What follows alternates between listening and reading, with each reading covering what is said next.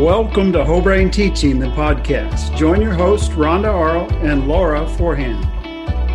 We want to help you as teachers reach your full potential by keeping you up to date with all the latest and best whole brain teaching strategies. Whole Brain Teaching is a grassroots educational reform movement founded by Coach Chris Biffle, Jay Vanderfin, and Chris Rekstad. Whole Brain Teaching's goal is to create peaceful classrooms through orderly fun. To support the podcast, please like and share with other teachers. Thank you for listening and enjoy the podcast. And now, here are Laura and Rhonda.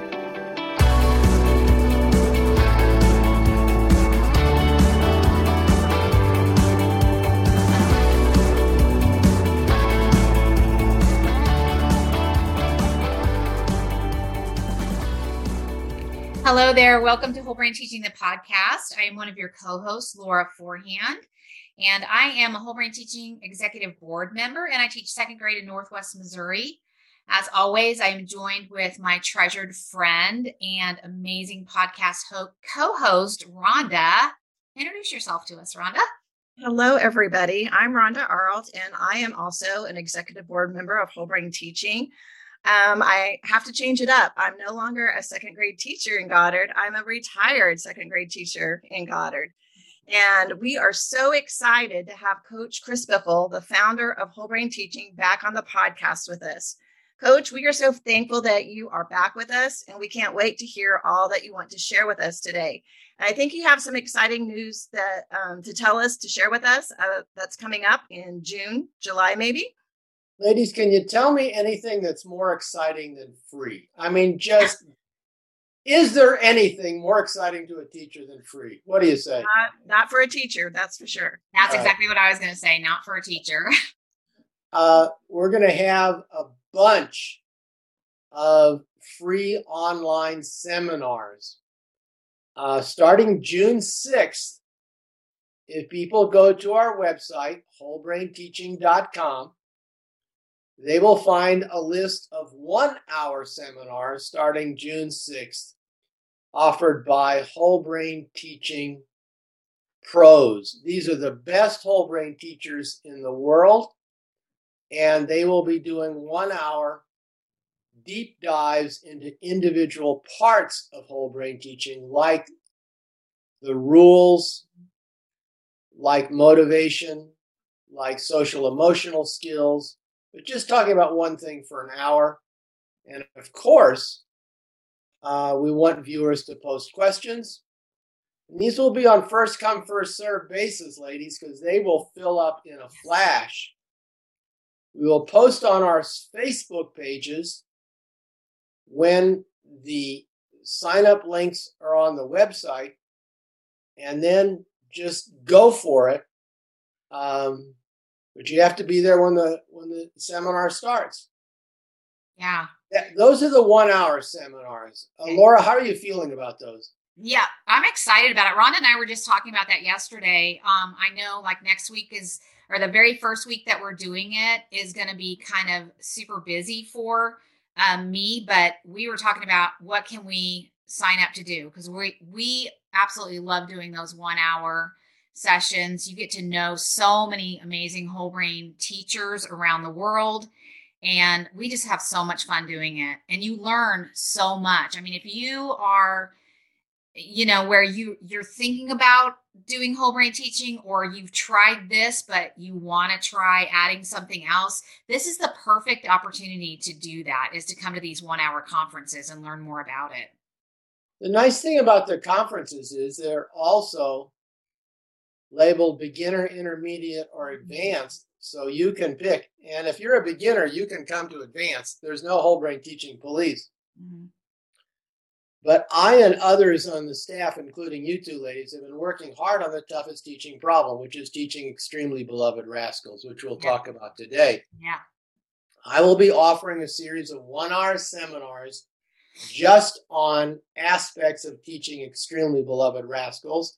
And here's a flash for our listeners of the podcast, not revealed before. June 6th, I will offer a extremely beloved rascals focus on social skills. pretty important for every kid, but developing social skills for our extremely beloved rascals, which we abbreviate EBERS, E B R S. For EBERS is going to be a lot of fun, and I'll offer six or seven of those, each one on a different topic. That's fantastic. Um, we also have uh, the Summer National Conference, and that will be from July 25th, 26th, and 27th. And that's going to be huge because those will be led by grade level specialists, and you ladies will definitely be involved. Mhm. So if you're a kindergarten teacher, hmm, you can hear Sarah Tillinghast or Andrea Schindler, our kindergarten professionals, talk about kindergarten for two hours a day, three days. This is a deep dive, not into subjects, but into grade level. Ladies, how did those go last year? Talk about that, Rhonda. they they were fabulous. I Yeah. mean, as a whole brain teaching teacher, I and Laura can attest to this as well. We love sharing the passion. We feel like it really works in the classroom, and this is a way that we can get out there. Now, I will say I miss the in-person conferences, but this is the next best thing, Yeah. and it's a great way to share it out to all the teachers. And we just love helping teachers learn more about it. Mhm. And the key thing on those, again, the signups will be on the website on the homepage. Uh, we will put out notes on all our social media channels when those are available for signups. Uh, but we don't have any money, so the number of people in the Zoom is going to be limited, I think, to about 45. So please uh, get in there, have a lot of fun, and uh, we've got some world changing things that are going on in whole brain teaching, new world whole brain teaching that we'll be introducing this summer in, in all these seminars. Yeah, so we kind of wanted to talk to you about that because we know um, coming to the staff meetings each and every week that you are working tirelessly on the new whole brain, new world whole brain teaching, excuse me. And today you talked about wanting to speak on extremely beloved rascals. So, first of all, bef- before we even start into our conversation, can you kind of tell us what you mean when you say extremely beloved rascal? Well, a beloved rascal is a kid who we would call a, a resistant learner. Mm-hmm. And we think there's at least two kinds, and it's probably a spectrum.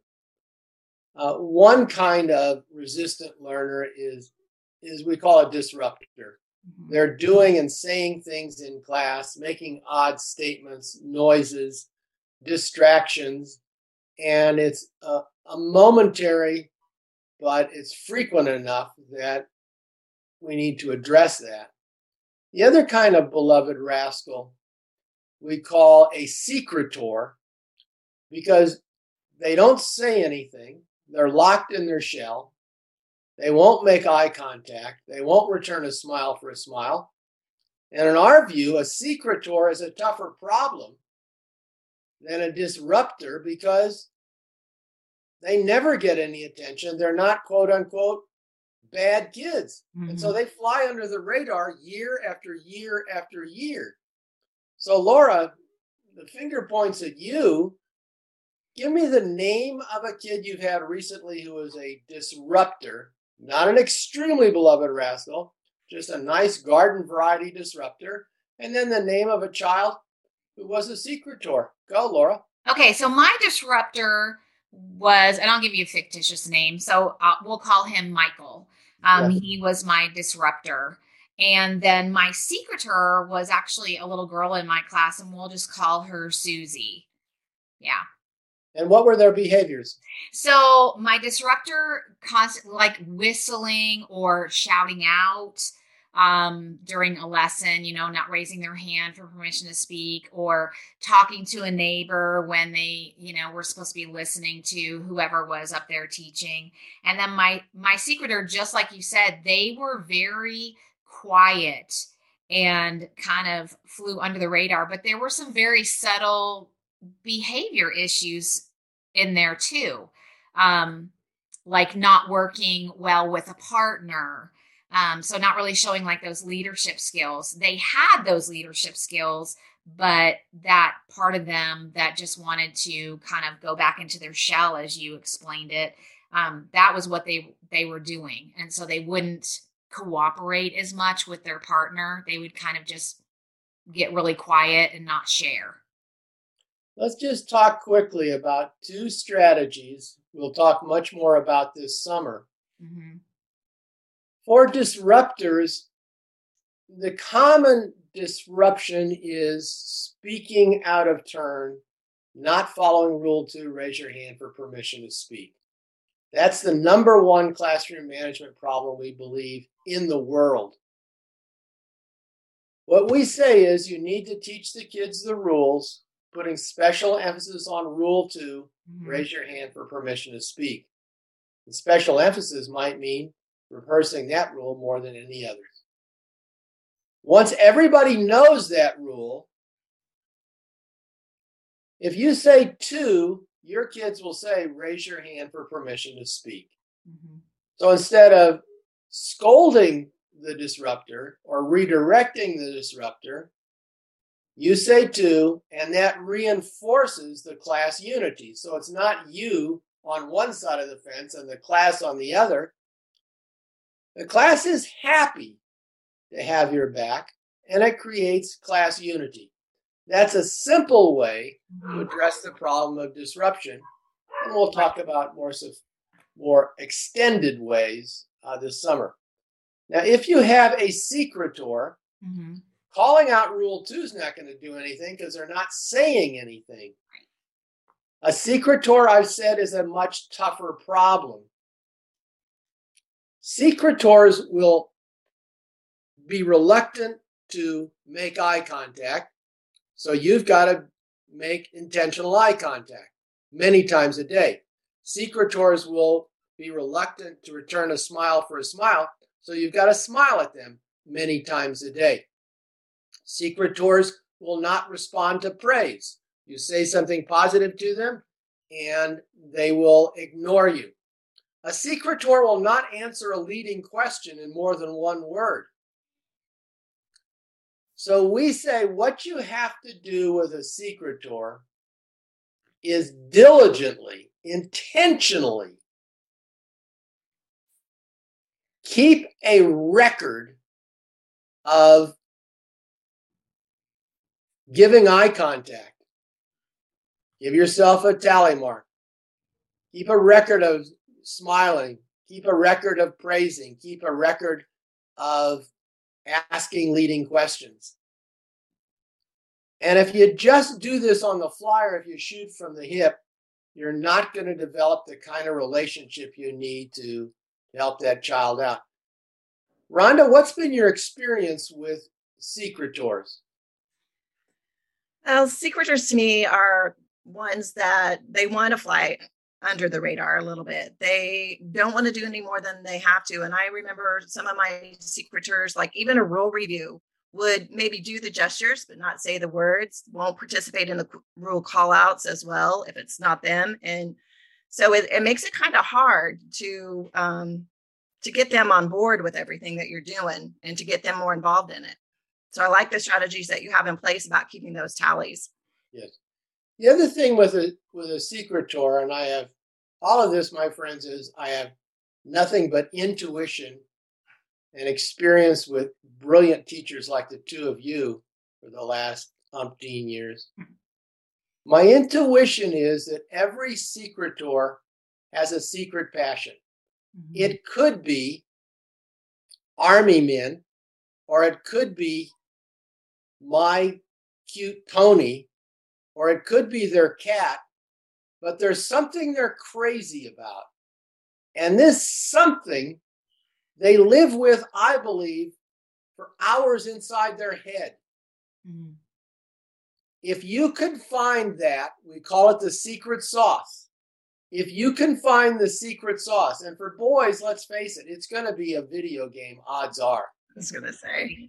If you can find the secret sauce, then you're much more likely to draw that child out with leading questions about how do you play Minecraft? I hear everybody talking about Minecraft. I really sounds fascinating. Could you help me out with that?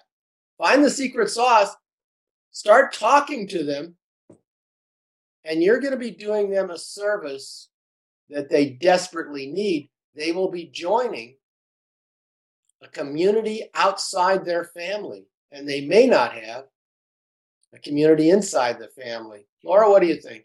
Yeah, I really like that idea. Um, I know I had talked to you earlier in this school year about that secret sauce idea, and I had asked one of my extremely beloved rascals eh, about you know their favorite video game and that's exactly what they said and i asked them to explain it was minecraft i asked them to explain like how do you go about playing this game and you know just creating that relationship with them um just went the distance in my classroom i mean it really made such a difference in how the rest of our school year went coach can i ask you a clarifying question on sure. those tally marks that you talked about with yeah. your secretor so when you're keeping those keeping record of smiles eye contact praising all those things keeping those tally marks is that for me to keep for myself as a teacher, or am I keeping those tally marks for my student, my secretor? I think you have to use, as you always do, your intuition on this. In general, I think it's for you. Okay. I think making an issue of I'm trying to establish a relationship with you, it could backfire. Okay. But think of it as a grid across the top Monday, Tuesday, Wednesday, Thursday, Friday. Down the left hand side is smile, eye contact, praise, leading questions, secret sauce. Okay. And then you could just work on smiles every day of the week, or you could work on smile and eye contact every day of the week.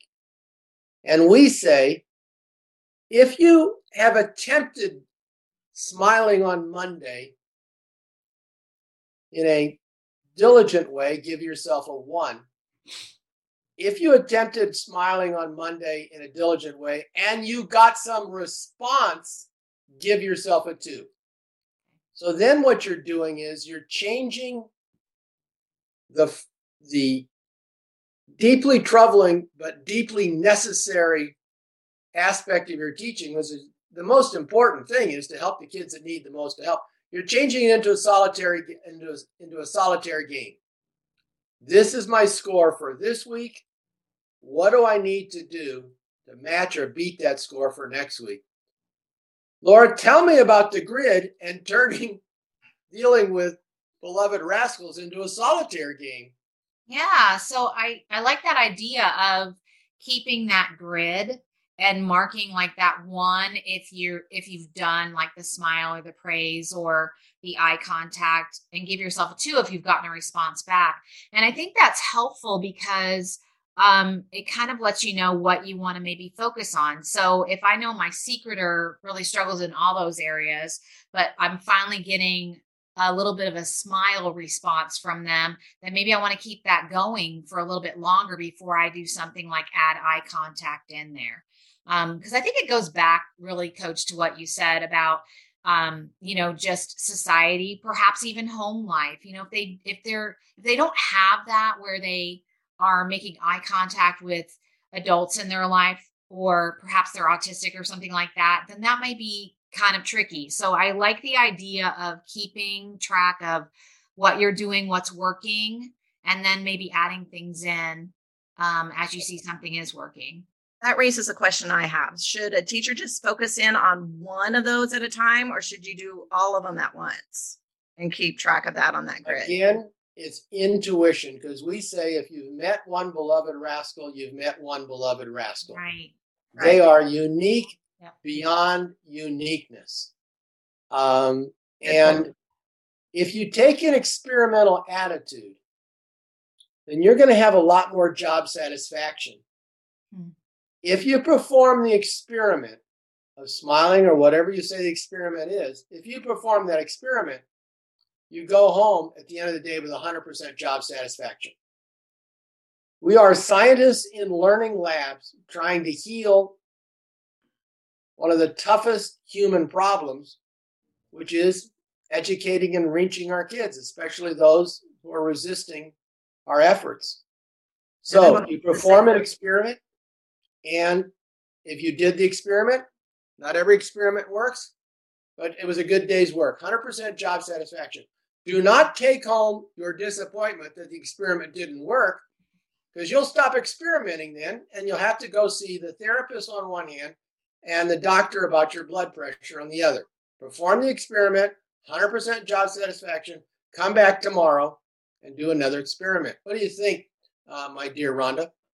Well, I was just reflecting on these last two years and the students and the behaviors and stuff that we're getting into. Blame it on COVID, whatever that you want. And I mean, you have to keep switching it up. You have to keep kind of fine tuning it each day, or it gets you down where you feel like you're failing all the time. So I think this is really important because I don't think we're over the hump of those kids missing some school or virtual learning. And I think this will help teachers out a lot. Mm-hmm. Keep this image in your mind. A great ship has sunk. I'm feeling pretty negative. Let's call it world society. Mm-hmm. We can see the problem every day on the news, and it's multiple. Mm-hmm. We have kids in lifeboats and we need to teach them how to row, and not just how to row, but how to row together, because this is going to be their world. Mm-hmm. And that's what we're about in whole brain teaching. We have the joy of being called to help the kids who need the most help. So, Laura, if you go to medical school, you are not excited if you go to a hospital and say, you know what? We're going to put you in the runny nose department. That's what you're going to do with all of your education is you're going to help kids learn how to wipe their noses. No, that's not what you want. You want to take all of your experience and your energy and your passion to change lives. That's the mm-hmm. joy of medicine. That's the joy of teaching. Yeah, absolutely. So now, my friends, let us talk about what we all have been talking about in private extremely beloved rascals. Here's my definition. Okay. Extremely beloved rascals, not too hard to identify. They cry, they roll on the floor, they throw desks, they trash the classroom. They engage in behavior that keeps other kids from learning, and their behavior will often endanger the safety of people around them. That's an extremely beloved rascal. And we've got more and more and more of those kids. We can cry about it, we can complain about it, but that's why we get married. We get married so we have someone to complain to. Laura, could you br- briefly testify to the importance of having a spouse that you can complain to about extremely beloved rascals? Ebers, Go, Laura. My poor husband. Oh yeah. He he hears it. He hears yeah. it. I can definitely testify to that. All right. Rhonda, here's the deal.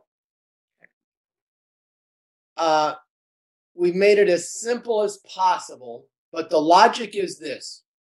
Just as you need a drill, Rhonda, for earthquakes or fires or these maniac people who are coming to our school with assault rifles, just as you need a drill for that,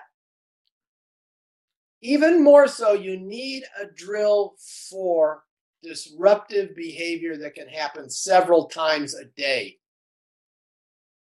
You may never have an earthquake, you may never have a fire, but you're going to have extremely beloved rascals, Ebers, crying on the floor.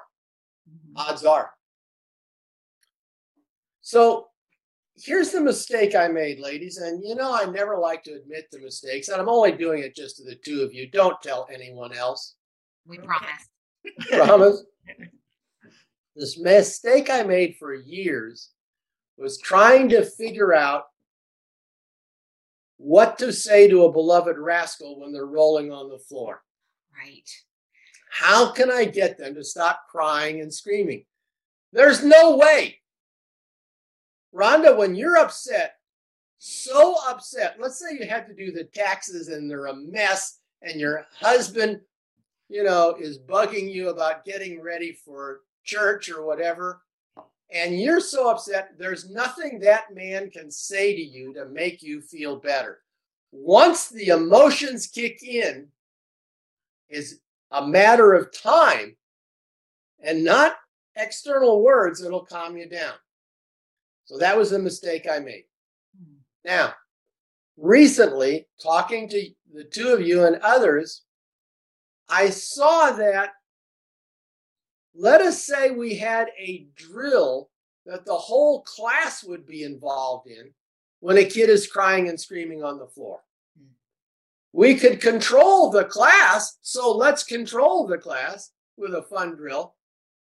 And that's going to give us some time to help the kid. Here's the drill. Number one, teach all the kids the classroom rules, and this will take two weeks until they know it automatically. You know they know it automatically when you can call out two and everyone says, raise your hand for permission to speak, or you call out five and everyone says, make our dear team stronger. Whatever it takes, that's the first step. Then you're going to introduce a new rule, which we call strong five. When you call out strong five, point at a child who will role play being upset. And kids love to do that. Wham, wham, wham, wham, wham, wham, or throw their hands around or whatever. The kid role plays being upset. The rest of the class does a special strong five rule drill. They do a rule one, rule five, rule two, rule five, rule three, rule five, saying the rules and making the gestures. So now they're engaged in an important activity. And right before they start that, they make the hand sign of a heart at the child who's role playing being unhappy. And they can say things. Like in baseball, if you strike out, your team doesn't boo you. They say, You got it. You can do it. We're with you. Mm-hmm. So it's the hand signal of a heart. They go into their special Rule 5 drill, and then you go over and role play talking to the kid. Now, the beauty of this, Laura, is the disruption is no longer a disruption. Mm. Class continued. The disruption has been contained to the disruptor. Right. So it's no longer breaking up the pattern of teaching. It's showing what we do in a loving way when someone is really upset. Mm-hmm. Or a good luck, repeat the drill. And I'll tell you, you're still cool. The instant you make a mistake, you know I will. I know oh, you will. Okay, so I I really really like this idea. Like right now, I'm teaching summer school, and I can already see me doing this because I'm noticing that I have a disruptor already in my summer school class that's coming to second grade next year. So we're going to teach the rules in our classroom for about two weeks or however long it takes in order for kids to automatically know those rules. So when I say rule two, they know to say raise your hand for permission to speak or rule four, make smart choices. So however long that takes. Then we're going to do a strong five um, and we're going to do that as a drill. So if so, if I say strong five drill, then I'm going to point to a child and have them just role play being upset, and the rest of the class um, that is not upset is going to make the heart sign with their hands to that student as a sign of we're with you. We know you can, you know, come back to us in control. And that just gives me a chance to go over and role play how I would talk to that uh, distressed disruptor. So if that's that's how I'm understanding you with the strong. Left out a little piece. Okay. Rhonda, tell your sister you're still cool. you're still cool. Thank you. The Welcome. little piece is when the kids make the heart sign, they then start rehearsing the rules. Right. Rule one, follow directions quickly. Rule okay. five, make your dear team stronger. That gives them something to do. And right. that creates white noise, so to speak. Okay. So that you then have an opportunity to talk to the kid. Okay. So do you have a student leader do those rules or is why not? Whatever you want. Use your intuition, change mm-hmm. it up. You could have one, two, or three student leaders. You could have the whole class move over to this or that place in the classroom. Whatever it is, practice. So here's the key thing, ladies. if you have a disruptor who's an extremely beloved rascal, you're practicing this drill five times a day. It's better for you to practice than to have your class fall apart.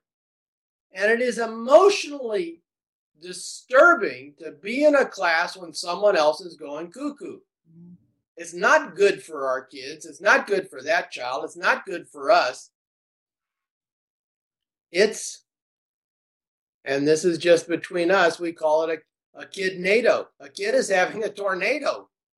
And it is emotionally distressing. Well, I have a question, coach. Why did you decide on when the class was doing this rule review? Why yeah. did you plug in rule five after every rule? Mm-hmm. Can you explain to our listeners about that? That's great. Rule five is really the rule of all rules. It's the highest number rule. Make our dear team stronger. Everything kids do in class can be put under that one rule. Following directions quickly makes our team stronger. Following directions slowly makes our team weaker, etc. So we want to stress that in strong five, we need to make our team stronger by really emphasizing rule five. And here's the thing. We tell our kids to be responsible, to be nice, to be kind, etc. Those words don't mean much to our children. But kids know about team sports and they know the kinds of actions that make teams weaker and the kinds of actions that make teams stronger. So we're using kids speak. That's a language they understand. Instead of telling everyone be responsible, we tell them, please make choices that make your team stronger. Mm-hmm. Hawk choices, not wrong way turtle choices. Mm-hmm. What do you think, Laura? I I love it. Like I said, I I'm totally on board with starting this in the fall because I think it's going to like I even saw this today when my disruptor was kind of having a meltdown. Um, a few students stopped what they were doing to turn and look at them. So they were off task then. So yeah, this this sounds like an absolute strategy that needs to be in classrooms for sure. And I'm going to say to my teacher friends our motto for this next year comes from E.M. Forster. Our motto is only connect. That is our mission, our goal, and our challenge.